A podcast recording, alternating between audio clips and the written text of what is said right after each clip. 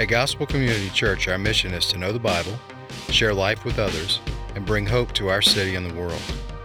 You're listening to the Gospel Community Church Sermons Podcast, where we go through books of the Bible, verse by verse and line by line, to hear the truth that God's Word has to encourage, discipline, and bless us in our daily lives.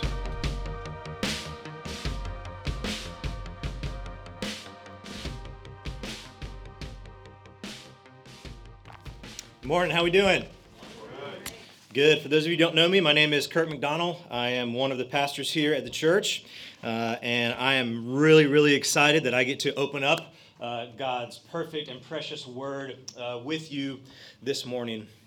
Well, if you can believe it, almost eight years ago now, uh, we planted Gospel Community Church. Can you believe that? Um, during during that first year, not only did we uh, get this great blessing of being able to, to plant and, uh, and pastor a church. But my wife and I got another great blessing, our, uh, our first daughter, Lydia. And um, there was a lot of complications uh, surrounding uh, little Lydia. Um, my wife ended up having to go into the hospital and be on bed rest. Um, and then uh, they needed to go ahead and, and induce Chelsea so that Lydia could come. And even though it was really, really early, uh, it was six weeks early, and Lydia was born, and she was three pounds. Uh, when Lydia came out, I could hold my daughter in the palm of my hand, and she had to go in this little special isolette unit uh, where they like shine these special lights on her, and uh, she actually got even smaller. She got down to two pounds and three quarter ounces, just really, really small. And so, uh, obviously, my wife and I just we desperately wanted to to get our daughter home. That's that's all that we wanted. Um, and so the doctors kept saying she she can go home. And and here's the criteria on which that she can go home. She's got to grow. She's got to grow. She needs to grow. And so uh, they, they had this tube that went down into her stomach. And, and the, the whole trick was like she needed to, to sleep so that she could grow, but she also needed to eat so she could grow. And so the trick was keeping her awake long enough so that she could eat, so that she could go back to sleep and grow. But you had to keep her awake because she would like fall asleep in the middle of eating. And so it was like this back and forth, back and forth. And this went on for weeks and weeks and weeks and weeks. And so they're looking, what the doctors were doing is they were constantly, day by day, assessing Lydia um, on, her, on her state of growth. They were looking at where she had been uh, and where she was going, all with this idea of if Lydia's going to go home, she's got to grow. Uh, she, she needs to be in this certain kind of pound range. She needs to be able to stay awake long enough so that she could eat. There was this criteria in which they were measuring her growth. She had to be big enough to sit in the car seat because if she couldn't sit in the little car seat, which again, like imagine a, a, a baby sized car seat with a little tiny baby and it wasn't going to work. So she had to get big enough to sit in the car seat. She had to stay awake long enough. She had to have a good heartbeat, good you know, lungs had to be strong. All of that, the doctors were assessing her growth in order so uh, Lydia could could go home. What we see here in the text today is um, the, the Apostle Paul is standing in the place of the great physician and he is assessing the growth rate of the Corinthian church. See, I don't, I don't know if you know this church family, but you, you need to grow. Christians here this morning, you need just say that out loud. I need to grow. I need to grow. We as Christians, we are built for growth. That's what we're supposed to be doing. And so the Apostle Paul here has made this assessment about the, the growth trajectory or the growth rate of uh, the church in Corinth, and it's not good. it's, it's not what the Apostle Paul has to say this morning is a rebuke. It, it's a rebuke. Anybody have been rebuked before? Right? Anybody, anybody this morning know they need to be rebuked? Okay, nobody. Oh, got some people in the back brave enough to raise their hand on that one. So, so sometimes we, we need to be rebuked. And so, what we have in the text this morning is this, this assessment of the growth of the Corinthian church. The Apostle Paul sees that it is severely lacking. They, they are not anywhere close to where they need to be. And so, he rebukes them. Uh, and so, if the text is giving a rebuke to the Corinthian church, what does that mean for us this morning? Oh man, we get rebuked today in Jesus' name. So if you came this morning to be encouraged in the Lord, I hope you're encouraged in the Lord by receiving a rebuke. See, the, the problem is when, when rebuke comes, um, okay, so if, if you're new to like church and not sure what I mean when I say rebuke, I mean pointing out your spiritual flaws. When somebody comes to you and points out your spiritual flaws, uh, that, is, that is a rebuke. And, and oftentimes, what happens is what we like to do is we like to take about three steps back and, and say to that person, Oh, well, I'm, I'm so glad that you brought that up to me because there's some things about you that I'd like to talk about. Instead of actually receiving that rebuke, we take that as an opportunity to point out their rebuke, which which actually, church family, makes no sense at all because even if you are absolutely accurate in your assessment of their problems, that does not nullify yours. No, I, I, got a few amens on that. Nobody, somebody said, "Come on." Nobody said amen. But, but I, hey, I'll, I'll, take, I'll take that, man. I'm going with that one. So, so, so even though you can, uh, you know, push back on that rebuke by pointing out their faults, it does not mean that the faults that they pointed out in you aren't valid. And, and so, like we, we're, we're in this culture now to where um, it's, it's, it's all about, it's this phrase that irritates the life of it. You do you. You know, oh, you, so if so, I, I, look, I'm going to do me and you do you. And what Christian needs to say is, I, I don't do me, I follow Christ. Amen. Uh, and so, okay, I'm, I gotta get, I gotta get to the notes today. I'm, so here, here's what uh, we're going to see in our text today here is, uh, is what we are going to discover. It's, it's okay to act like a baby if you're a baby. Right? If you're, if you're a baby, it's okay to act like a baby. That's what you're expected to do because that's what you are. But if you are not a baby, it's not okay to act like a baby. And, and that's what the Apostle Paul is, uh, is getting at. He wants them to grow, he expects them to grow. So, what does it mean to grow? How do we grow? I'm glad you asked right here at the top of the sermon. Here's what we need to know. If we want to grow in our Christian faith, we need orthodox information, a commitment to application, and supernatural intervention. We need orthodox information. What do I mean, orthodox? Orthodox simply means right information. Um, did you know that the Mormons have doctrine? They do. Jehovah's Witnesses have doctrine. Uh, uh, uh, Muslims have doctrine. But what we need in order for us to grow is orthodox doctrine or right doctrine or true doctrine or doctrine that aligns with God's word. That's, that's, where, that's where it begins. We need to be inputting proper doctrine, proper information into our spiritual lives, i.e., putting the seed in the ground. See, I'm getting to the text. I can't get to the text just yet, but I, I will get there. Putting the seed in the ground. And then what we need next is a commitment to application. That'd be watering, again, from the text. So, we commitment to application, what do I mean? I mean, as we go to the text, and the text says, um, Husbands, love your wives as Christ loved the church, that he gave himself up for her, that he might present her to God, uh, spotless and blemished, like with no blemishes. What? Okay, we understand the doctrine of that. That is the doctrine of Christ's death for his church. We understand that now husbands must sacrifice themselves for their wives. All of that is doctrine and theology, but we must be committed to application of that taking that home and figuring out how that works with you. So, like, so, so you might say, okay, well, what does it look like for me to die daily for my wife? Well, I don't know. That's work that you have to do you have to be committed to that application. So when the text says, um, love one another, talking about loving one another in, in the church body, well, okay, let's apply that text. How does that work? Okay, well, what kind of church is it? Where is the church? Is it an affluent church? Is it a non-affluent church? Is it uh, is a church with people with lots of kids? Or so so the application part we have to be committed to because you've got to get down in the trenches of life to figure out how God's word applies. Amen. That, that's the hard work. So it's not just um, orthodox information, it's a commitment to application coupled with, are y'all still with me? Yeah. Coupled with the third part, which is a supernatural intervention because you can listen to all the podcasts, you can read all the books, you can input all the orthodox information. You can then do uh, make charts and graphs about 10 things that you need to change in your life in order to apply the orthodox information. But if the supernatural power of the Holy Spirit does not sweep into your life, you will not be changed and you will not grow. You need all three. You, you need orthodox information, uh, you need a commitment to applying that in your life and you can do those two things, and, and unless, unless God breaks in and does something, nothing's going to happen.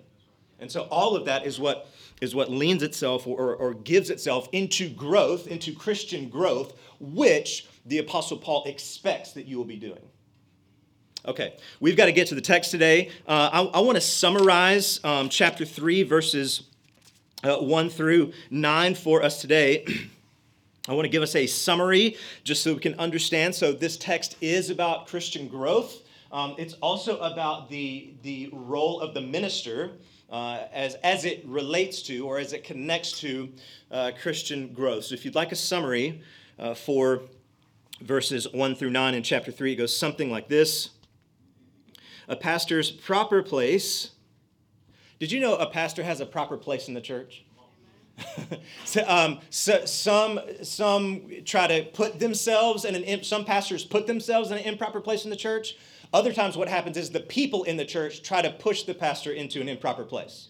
But there is a proper place for a pastor in the church, and here's what it is a pastor's proper place is that of a servant, underline that three, four, five, six, seven times, is that of a servant, so that God, so that who? God gets the glory for what? Growing his people as they strive to grow. The pastors in this church cannot make you grow. Uh, we cannot preach you into growing. We cannot counsel you into growing. We cannot coach you into growing. We cannot prod you into growing. We can't yell at you into growing. It, it's impossible for us to do. So, a pastor's proper place is then just to serve the church congregation. Yes, we serve by preaching, but we, we must leave it there and then ask God to bring the growth. Yes, pastors serve through, through sitting with you and counseling you uh, through your troubled marriage, but then the pastor must leave it there and ask God to bring the growth. Yes, a pastor can set up systems and structures so that there are community groups and ways that you can connect with other brothers and sisters in Christ, but we must leave it there and ask God to bring the growth a pastor's proper place is just to serve so that God gets glory for bringing the growth, right? God brings the growth, period, paragraph. But that does not mean that Christians and pastors should then do nothing. It doesn't mean that we go, all right, well, God brings the growth. If I'm going to become more mature as a believer, I'm just I, am just sit around wait on. I'm just going to turn on Netflix, and hang out here until God shows up and does something, you know. No, no, no. We still strive for growing. We still strive for growing. That's why he says in the text, I planted, Apollos watered. They were doing something, they were actively cultivating, but it is God who still brings the growth. All right, y'all ready to get into the text?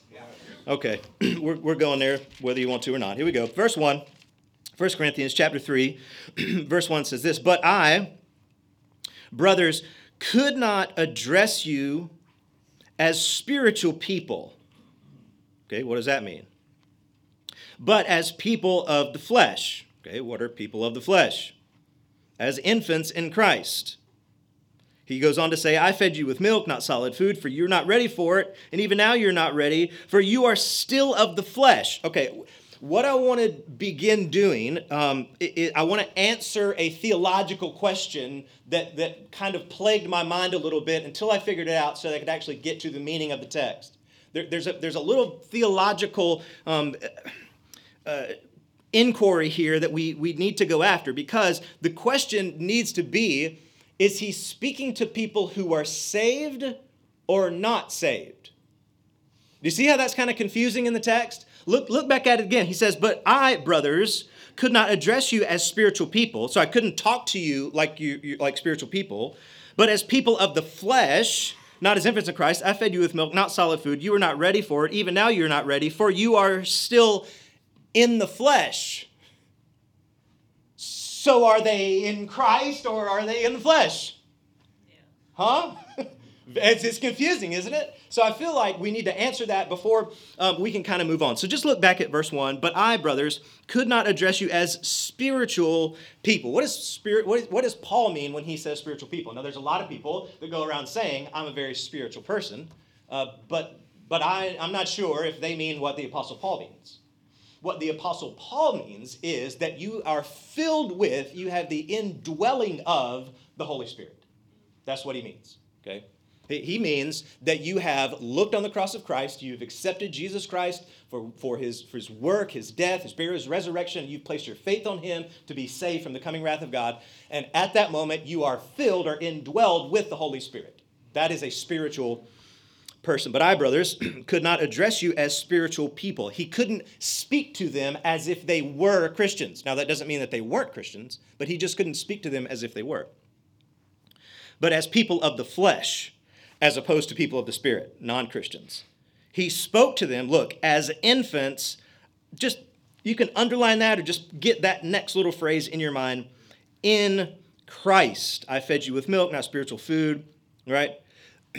So the, the question being, does Paul believe that someone can accept Jesus as their Savior and not as their Lord? You ever heard that before? If, if you're from the old school church, they might call it carnal Christianity. Anybody ever heard that before? Okay, most, most of you guys are too young for that. Um, so, so what he says is, um, what, what can a Christian accept Jesus as Savior, meaning like, yes, I believe on Jesus, He saved me from my sins, but not accept Him as Lord, meaning they've decided to follow Him uh, with their whole life. D- does the Apostle Paul believe that? I would say no. Understanding the rest of the writings of the Apostle Paul, it is impossible to be a Christian in name only. It's impossible to be a Christian in name only. If your life is not devoted to Jesus, then you are not a Christian. If your life is not devoted to Jesus. So you can't say, well, I'm a Christian. Okay, uh, do, do you go to church? No, not really. You read your Bible? No. Uh, pray? Uh, sometimes if I find myself in a jam. You know, uh, uh, do you love Jesus? Uh, you know, sort of, kind of, not. So unless your life bears evidence that you're a Christian, you're not a Christian. Now, it's not works that save you, but if you are saved, there will be works in your life. Okay? So here's what's happening in this text. The Christian life is full of progression and regression. What it seems like was happening in the church in Corinth is they had come to faith, which is a huge step forward. They began to progress in their faith. But because of their pride, which, if you've been walking with us in this series, you understand that these are people filled with pride. So they came to faith, they began to progress forward in their faith, but because of pride in their lives, it led to division in the church and it disrupted their spiritual progress and they began to regress. Okay, so these people are in Christ. They are Christians, some of them, but they're, they're either stagnant or regressing. And the Apostle Paul is coming with a rebuke at them to get them back moving forward, progressing. Okay? Does that answer that question? I hope I've made it clear as mud. Here we go. So, what he, what he um, goes on to say here, look back at verse 1 But I, brothers, could not address you as spiritual people, but as people of the flesh, as infants in Christ. Uh, from verse 1, there, there comes this piercing question that we need to we need to pause and answer honestly deep in the depths of our own hearts. Where am I? Where am I? Where am I with the Lord? Am I progressing in my faith? Are, are you just out of your mind excited that you're a Christian this morning? Some people get to say yes. Some people get to say, I am out of my mind, excited to be a Christian. Jesus saved me. Jesus loves me. He went to the cross for me. I get the Bible. I get a church family. This is amazing. You're progressing in your faith. You're learning more and more deep Bible doctrine. You got books at home, like real books with pages and stuff that you that you actually read. It's crazy, right? You're not scrolling, you're flipping. I mean, it's, it's insane what you do. You, you're reading about Jesus and who he is and what he's done, and that gets you fired up. You're progressing in your faith. Is that you this morning? Yeah. That's some of us. Others of us, not so much. It's stagnant. It's just going through the motions. Sunday again, I'm going to wake up, I'm going to go. It's gonna, once I get there, I know it's going to be fine. I'm going to see people that I know and like, and I'll sing the music, and maybe something will get stirred, maybe it won't. And I'll go home, I'll go to lunch, and then Monday I'll just start the whole cycle over again. Stagnant. Third, regression. Not progression, not stagnant, but regressing. Back into sinful patterns, back into sinful ways of thought, back into sinful ways of life. Where are you this morning with the Lord? Paul is addressing directly where the Corinthians were. The question that you must ask is, Where am I with the Lord? Verse 2 I fed you with milk, not solid food, for you are not ready for it, and even now you are not ready. For a people, for a people who thought they were all that, for a people who were spiritually prideful, for a people who were actually very gifted, For, for a people who had church services that would just go on and on, and people were displaying their spiritual gifts, and they thought they, I mean, they just thought they were amazing. You have to see how deep this cuts. You have to see how, how sharp this would have been coming from the Apostle Paul. And it's really the second part of it, right? I fed you with milk, not solid food, for you were not ready for it. If it just paused right there, you could say, of course, well, they were spiritual babies, and, and of course they had to get fed with spiritual milk. But it's been four or five years now since the Apostle Paul left. That's why the, the sting of, of this verse comes here. And even now you are not yet ready.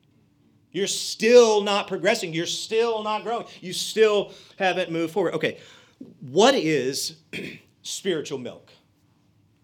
What is spiritual milk? I, I want to answer that question um, because it was a question that was plaguing me. Because what does he mean when he says milk um, versus spiritual food? Well, the problem is, uh, if you're trying to answer that question, there's not really a clear answer in this particular section of text. So, what can we do, church family? Yeah, let's, let's look somewhere else in the New Testament to see if it gives us this idea of spiritual milk and spiritual food or, or, or solid food or meat because if, if it can do that, then it can help shed some light on this text when he talks about milk and solid food. Can we do that? Okay, so so I know we're working this text. We're going to jump over to Hebrews and we're going to work that text and then we're going to jump back. Can y'all stay with me? Okay, let's do that. Let's go to Hebrews chapter 5. I'm going to get into uh, Hebrews chapter 5, verse uh, 11. Here's what he, uh, uh, the author of Hebrews, which we're not exactly sure who wrote Hebrews. About this, we have much to say and it is hard to explain since you have become dull of hearing. Again, not very nice, but uh, another rebuke that maybe some of us need to hear. For though by this time you ought to be teachers by this time there's a there's a time frame where there's supposed to be progression in your christian faith. By this time you ought to be teachers. You need someone to teach you again here we go listen to this the basic principles of the oracles of god. You need milk. There it is Okay, so we found it here in Hebrews, not solid food. So, so the author of Hebrews is talking about the exact same thing the Apostle Paul is. And what he does in chapter 6 of Hebrews is he goes on to give us a list. We're not there yet. Hang on, let me finish reading uh, chapter 5. For everyone who lives on milk is unskilled in the word of righteousness since he is a child. But solid food is for the mature, for those who have their powers of discernment trained by constant practice. Um, or we could say a commitment to application, which we talked about earlier in the sermon, but the Bible says it better here than I did. So, uh, by constant practice to distinguish good from evil. Chapter 6, uh, Hebrews chapter 6, look at verse 1. Therefore, let us leave the elementary doctrine of Christ and go on to maturity, not laying a foundation of, of dead works and of faith towards God and of instruction about uh, washings and laying on of hands, the resurrection of the dead, and eternal judgment. Okay, if you don't know the book of Hebrews, it's kind of a chunk. Okay, it, it's huge, it's weighty. There's there's lots of stuff in here. Okay, uh, j- let's let's focus on one and two in chapter six from Hebrews. Therefore, let us leave the elementary doctrine of Christ. Do not think that this this term elementary doctrine is derogatory. He, he's not saying, um, let us leave behind all that simple kiddie stuff. No, no. Why am I saying that? Well, because he goes on, look down at the rest of the verse, laying again a foundation. Foundation. So, yes, it is elementary. Yes, it is basic, but it is also foundational. You see that? Okay, so I think there are, there are easily five things here that what we could classify as spiritual milk or the basic truths or the basic doctrines of Christianity. Let's, let's look at this. I think there's at least five here. Not laying again, first, the foundation of repentance from dead works and faith towards God. Number one, that, that is the number one, uh, that's the, the first sip of milk that you give the baby the repentance, repentance from dead works. All those times that you were trying to work to please God, that you were trying to work to get God to love you, all those times you were trying to be a nice person or a good person so that God would see you and He would love you and He would accept you into His kingdom. You repent of all that foolishness because even our best works are as filthy rags before the Lord. You, you repent of all that stuff and you accept Christ by grace alone, through faith alone, in Christ alone, for the glory of God alone. Right? This is basic doctrine, people. You guys should know this. This is simple milk, basic doctrine, right? So he goes on to, to the, the next thing uh, uh, uh, from dead works and faith towards God, verse 2, and instructions about washings. Come on, you guys are spiritual people. You know what that means. Instructions about washings, right? Anybody shower this morning? In Jesus' name, you know, we hope you did that before you came to church. The person next to you knows. Um, look, look at the footnote there. Um, so what he says is, and instructions about washings. Uh, who's reading the ESV? You reading the ESV? Okay, cool. There should be a little footnote in my Bible. It's got a little number three. We jump down. Oh, sorry. If we jump down to the footnotes, you have to push up your glasses. Ooh, like a nerd. And then you, then you jump down to the footnotes, or baptism. Okay, that makes it pretty simple. So uh, first, faith in Christ alone, not on works. You were saved by grace alone, through faith alone, and Christ alone, for the glory of God alone. And your next step as a believer is if you have placed your faith on Jesus Christ, your next step as a believer is to get baptized is to get baptized. Why? Because it is a public declaration of an inward change. That's what baptism is. It's a public declaration. It's saying to everybody in the church congregation, I have chosen to follow Christ. I want to be for Christ. Jesus is my king. And just like Jesus went into the tomb and was buried there, but then came back out, the believer goes into the water as a representation of that tomb. Then the believer comes up out of the water as a representation of resurrection. Okay? Right? I mean, this is basic doctrine stuff. You guys know this. You guys are good Bible people ready for solid food. Look at what he says next. In the instruction about washings, the laying on of hands. Ooh, what's that one? The, that's, that's number three, the laying on of hands. Oh, no, it, it is not talking about the righteous right hand of fellowship upside somebody's head. Uh, not that kind of laying on of hands. What, it, what it's talking about is all throughout the Old Testament and the New Testament, in order to impart the Holy Spirit as a show of a sign, they would lay on hands. They would lay on hands, and the Holy Spirit would come upon that person in the Old Testament, and they would go on to do mighty works of God. So, so milk is salvation, salvation through faith in Christ alone. Getting baptized in, in, in accordance with the commands of Jesus. Next, understanding that once you are saved, you have been filled with the Holy Spirit. You've been filled with the Holy Spirit. You get the gifts of the Holy Spirit. You, you now have gifts to minister to other people, to minister to the church, right? This is basic milk. This is basic milk. Look at it. Look at what happens next. Instruction on washings, laying on of hands, the resurrection of the dead. This, oh, this one, I'm about to start dancing right now. Here we go. The resurrection of the dead. What does that mean? It means that um, one day Jesus will return. Upon Jesus' return, there will be a great resurrection from the dead. People's bodies will literally, I mean, literally, come up out of the grave, but they won't be all busted, broken, and nasty and falling apart. There will be brand new resurrection bodies, and our souls will be reunited with our resurrection bodies, and we will spend eternity ruling and reigning with King Jesus forever. In Jesus' name. Right? This is basic milk doctrine. This is milk. This is what we're this is what we're talking about. And the and the last one. And the last one, because we got to move. And eternal judgment. Do you see all five of those there? Do you see all five of them there? Eternal judgment. That when Jesus does return, and those who are called uh, by him, th- those who are saved, those who are Christians in their resurrection bodies, there's also those who have chosen to deny Christ, and they will be judged. Those people who said, I don't want anything to do with Jesus, Jesus will say, Okay, then I will have nothing to do with you. And they will be cast away from his presence forever in a real place of eternal conscious torment called hell. Okay? That's milk. That's, that's basic Bible um, doctrine. Okay, do we answer that question? What is milk? Okay, let's back to our text. You guys still with me? Back to our text. I blacked out there for a minute. I don't know where we are. Here we go. I fed you with milk not solid food. So then, if we just describe what milk is, then solid food would be um, the doctrines beyond that and the doctrines built on top of that. Make sense?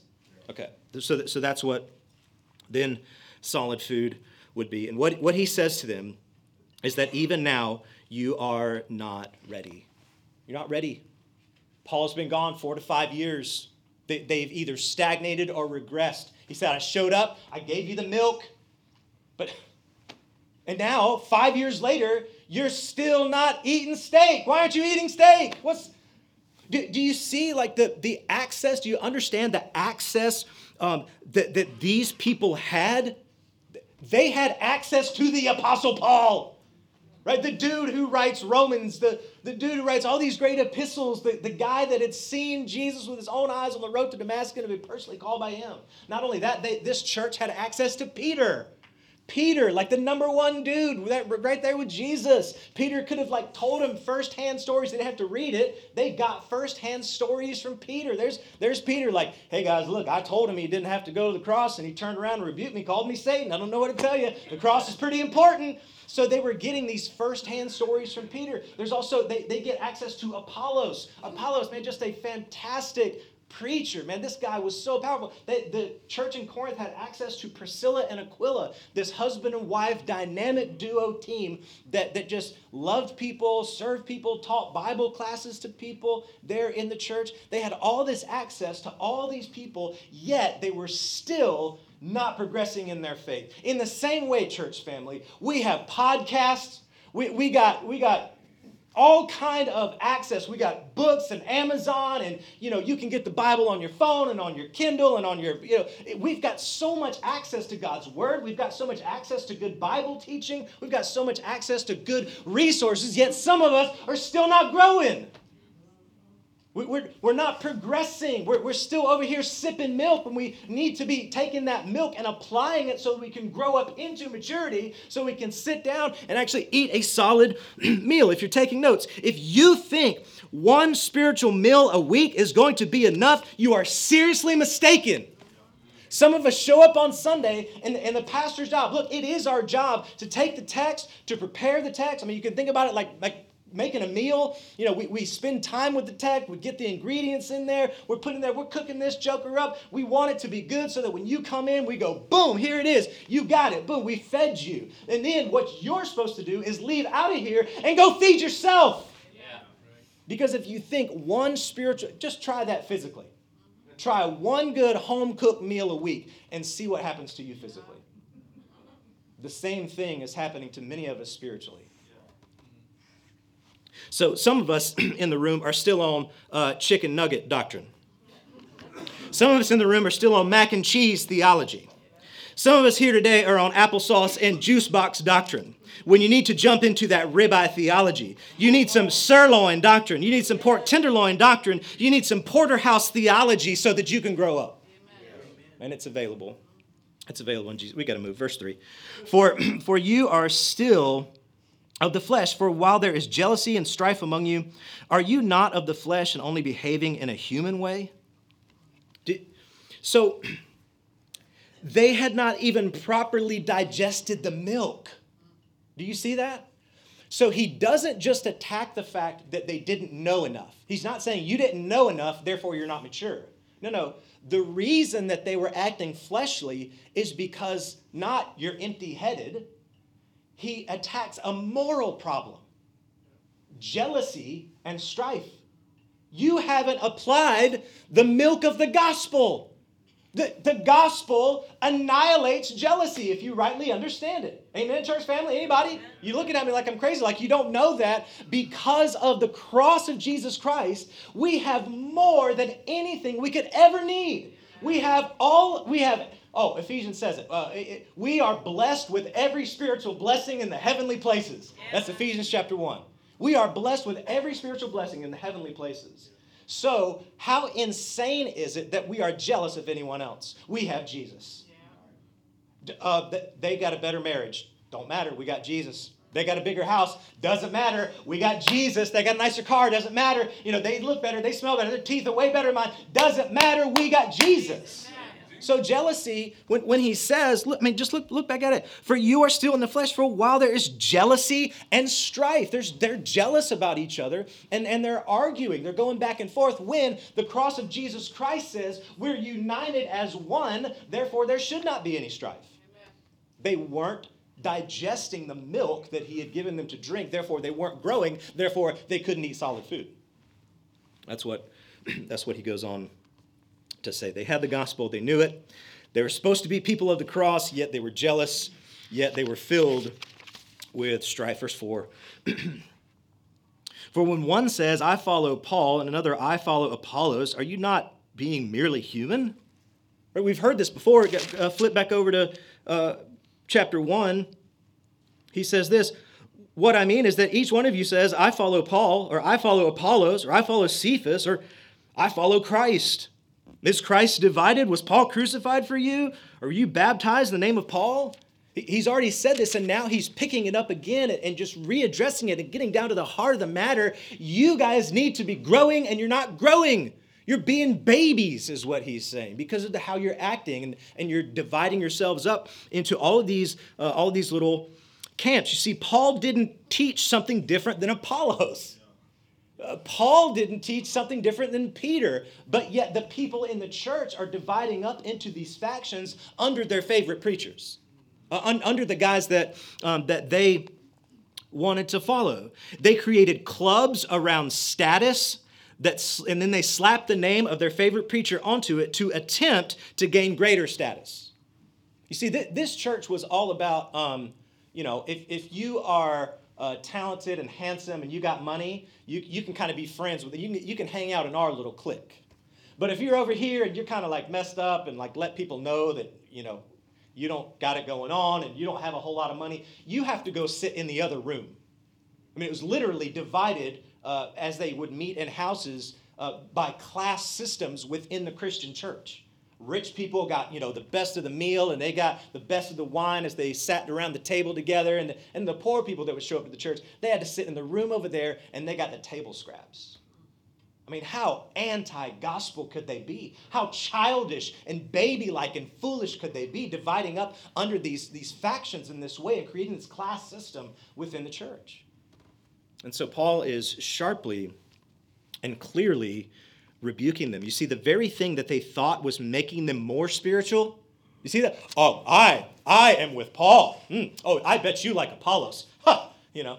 The thing that they thought was making them more spiritual was actually showing that they weren't that spiritual at all. Hmm. Hmm. Okay, now what he wants to do now is because they've created these divisions up underneath the, the pastors in the church, is he wants to put pastors in their proper place. Again, remember at the beginning of the sermon, I said pastors have a proper place. Sometimes pastors get into an improper place because they put themselves there. They decide they're no longer servants of the sheep. They decide to instead fleece the flock. so sometimes they, pastors will put themselves in an improper place in the church. Other times they get in the improper place because the people in the church uh, place improper demands on the pastor and therefore putting him in an improper place. Okay? So he wants to make sure that they know what pastors are and what pastors are actually supposed to do. Verse 5. What then is Apollos? What is Paul? Do you see how, even at the beginning, he depersonalizes it? What, what is, shouldn't he have said who? No, what? What, what are they? What are he depersonalizes them? He he immediately for those who have put the pastors on way too high of a pedestal, he just walks up and goes, pop, and kicks that pedestal right over. Who, not who, but what? What then is Apollos? What is Paul? What are they? Servants through whom you believed as the Lord assigned to each. Now, the term servant here, you know what it means? Table waiter. It means table waiter. It means that the dude who brings the food. That's it. That's all that he does. He's, he's just a dude that brings the food. Now, if you will, uh, go with me on this imaginary journey. Imagine you go to a fancy restaurant and you eat an amazing meal with people that you love and you've laughed and had a great time. And the people that you're with start thanking the waiter for the amazing meal. All of a sudden, they're telling the waiter how delicious the food was. They explained to the waiter that each bite just exploded with flavor. They even give the waiter a huge tip because the meal was so amazing. They hug the waiter and hang on to the waiter just long enough to make it awkward. Then they get a selfie with the waiter. They ask the waiter if they can name their firstborn child after him because the meal was so amazing. And you're sitting there going, What about the chef? The chef cooked the meal. All this guy did was walk up and ask you what you wanted. He walked back there. The chef did all the work and he just brought it out. Yet they're pouring all the praise onto the waiter. What about the chef? That's exactly what Paul is saying. Paul's saying, What about the chef? We're just the waiters. Don't praise us. What are we? We're just servants. We're just bringing the food. You know, like, look, I, this is what we do week by week. We open up this book and we just say what it says. That's what Pastor David does. That's what Pastor Ben does. That's what I try to do. That's all we're doing. And so if you are ever blessed by anything that any of us ever say, it's because God spoke to you through his word. Not, be, not because we had something witty or clever or helpful to say. It's just coming from God's from God's word. But before before you move over into the camp to think pastors are totally pointless, and maybe maybe that's you this morning. there's there's something else to it because there's another group that not just wants to elevate pastors beyond where they're supposed to be. There's actually another group that says we don't really need them at all. D- did you see that um, in that would be back in, in 1 Corinthians when we read uh, 12 through 13, where I follow Paul, I follow Apollos, I follow Cephas. What was that last group saying? Oh, I follow Christ. Huh. I am way more spiritual than you. I don't even need those guys. Do you see? So, so some can, can put pastors way up, way up here, like way beyond where they're supposed to be. And then other people can devalue them altogether. And so what, what he wants to do is make sure we're getting a balanced view, a balanced understanding. Because, yes, he's, he's about to say, Who are we? We're nothing. But doesn't the Bible also say that those who labor in preaching and teaching are worthy of double honor? Double honor. So it's he, he wants these Corinthians to have a proper perspective. Look at the end of this verse. What then is Apollos? What is Paul? Servants through whom you believed. Listen to the last part of verse 5 as the Lord assigned to each. Not only does the Lord predestine those whom he is going to save, he also predestines the way in which they would be saved. And so, before the foundations of the world, God said, I'm going to save people through Paul. Paul's going to go into Corinthians, he's going to preach the word, and they are going to respond. He assigned those people to Paul, and he also assigned people to Apollos. So as Apollos shows up and, and Apollos starts preaching, people get saved because that's the means in which God uses. Verse 6 I planted, Apollos watered, but God gave the growth. Man, that's the heart of this whole text. That's the heart of this text. He says, I planted, meaning he was the one that comes in, um, gives them the gospel message, starts to gather them, starts to teach them, starts to train them, but, but Paul is a catalytic church planner. He's the catalyst. So he's got to move on and go plant another church. And so they raise up this guy, Apollos. Apollos comes in and he continues to teach, continues to preach. I imagine that um, if he's doing that type of watering work, he's probably building systems and structures in the church. He's probably setting up community group leaders. He's probably making sure they got a counseling ministry. Uh, he's probably making sure the widows and orphans in the church are taken care of. He's appointing deacons. He's doing all that kind of work. Paul comes in, plants the thing, boom, hands it off to Apollos Apollos. So one did this kind of work, another did this kind of work. But if God doesn't come in, nothing's going to grow. Amen. But it was the means of Paul and Apollos that God decided to grow it. Do you see how that works? I mean, it's, it's a beautiful, uh, beautiful symphony of how all of it is uh, coming together. If you're taking notes, though we are not very impressive and well put together, God, by His grace, has assigned us work to do. Paul had a work to do. Apollos had a work to do. If you're here this morning, church family, and you love Jesus and you're seeking to grow in Him, God's got a work for you to do. Amen.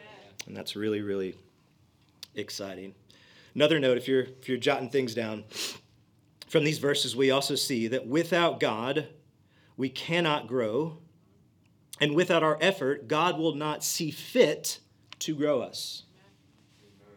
Without God, we cannot grow. But without our effort, it's not our effort that grows us, it's only God.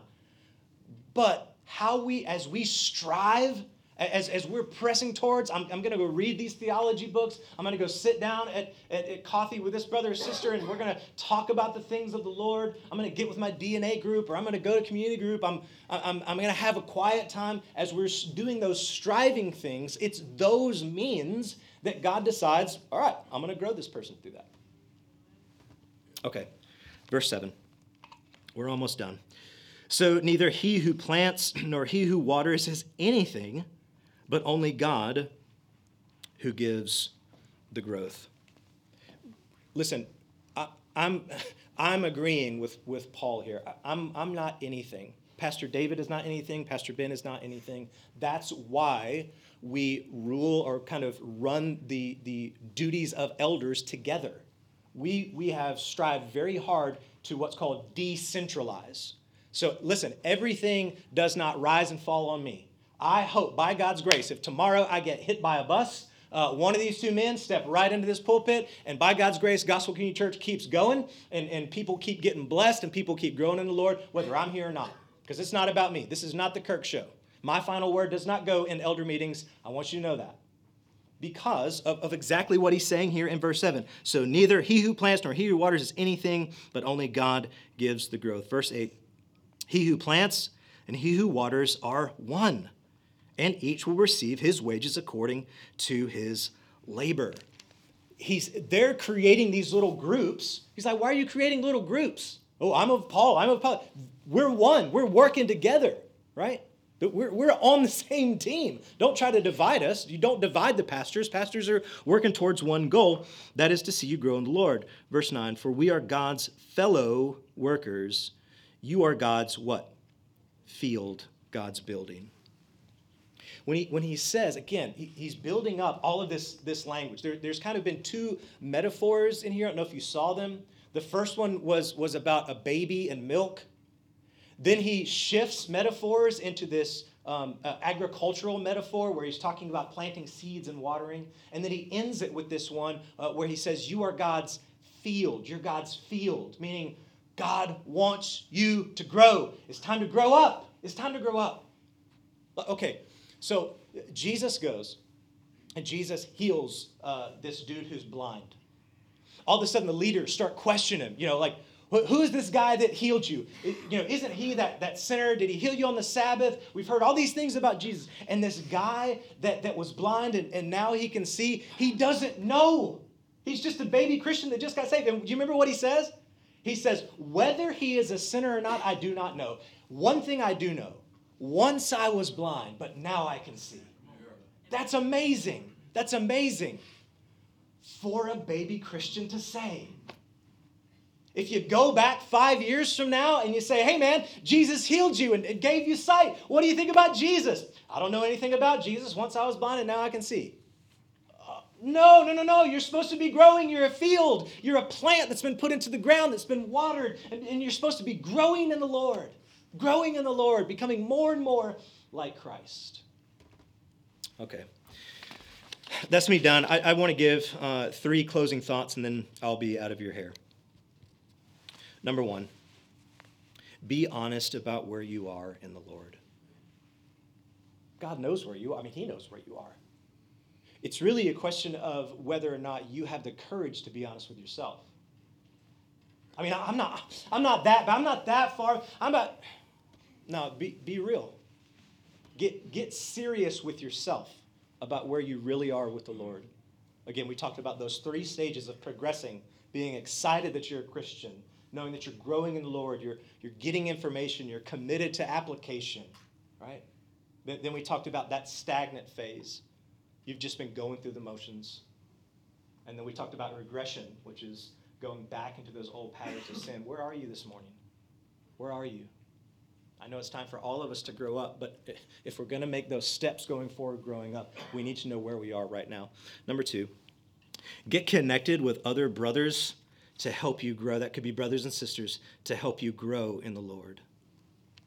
This is not a journey. Growth is not a journey we're supposed to do alone. Get with somebody to help you, get with somebody to talk with you. As a matter of fact, if you really want to be courageous, like if you really want to step out there, don't just get honest with yourself about where you are in the Lord, but why don't you ask somebody else where they think you are in the Lord? If you want to be real brave, ask your spouse. Thirdly, I'm out of your. Take control of the time you have and use it for growing in the Lord. Now, I want to go on a real long rant about social media, but I'm not going to do that. I want to go on a real long rant about Netflix and Hulu, and but I'm not going to do that. Uh, I could uh, go on a big long rant and tell you to look at that little app on your phone that says screen time and look at uh, your use of Instagram and Facebook versus your use of your Bible app. But I'm not going to do that. I'm not. I'm not going to. I was going to do that, Charles, but I'm not going to do that this morning.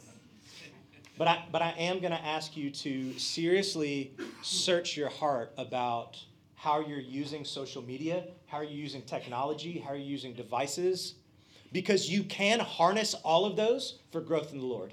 You can. The question is, are you? Are you harnessing technology? Are you harnessing these things for growth in the Lord? Are you, are you leaning into them to escape from the world? Are you leaning into them and they're causing you to be filled with jealousy and envy and strife?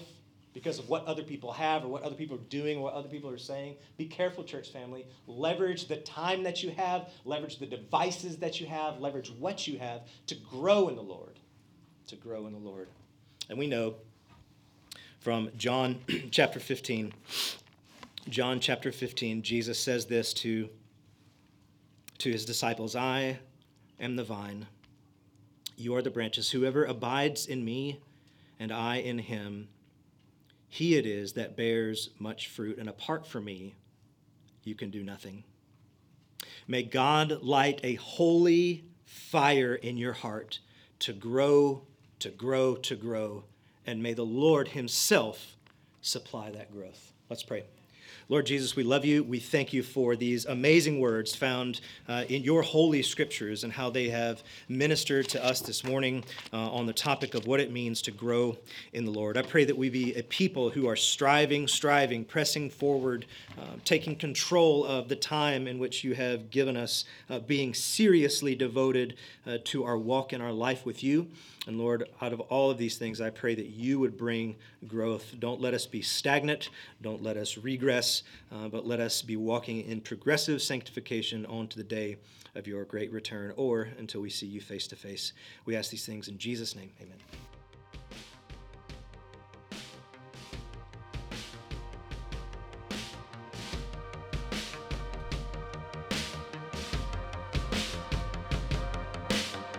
Thanks for listening. Feel free to share the contents of this podcast, but please do not alter it in any way without permission.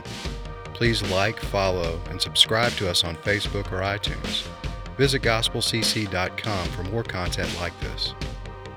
At Gospel Community Church, our mission is to know the Bible, share life with others, and bring hope to our city and the world. Thanks again and have a blessed day.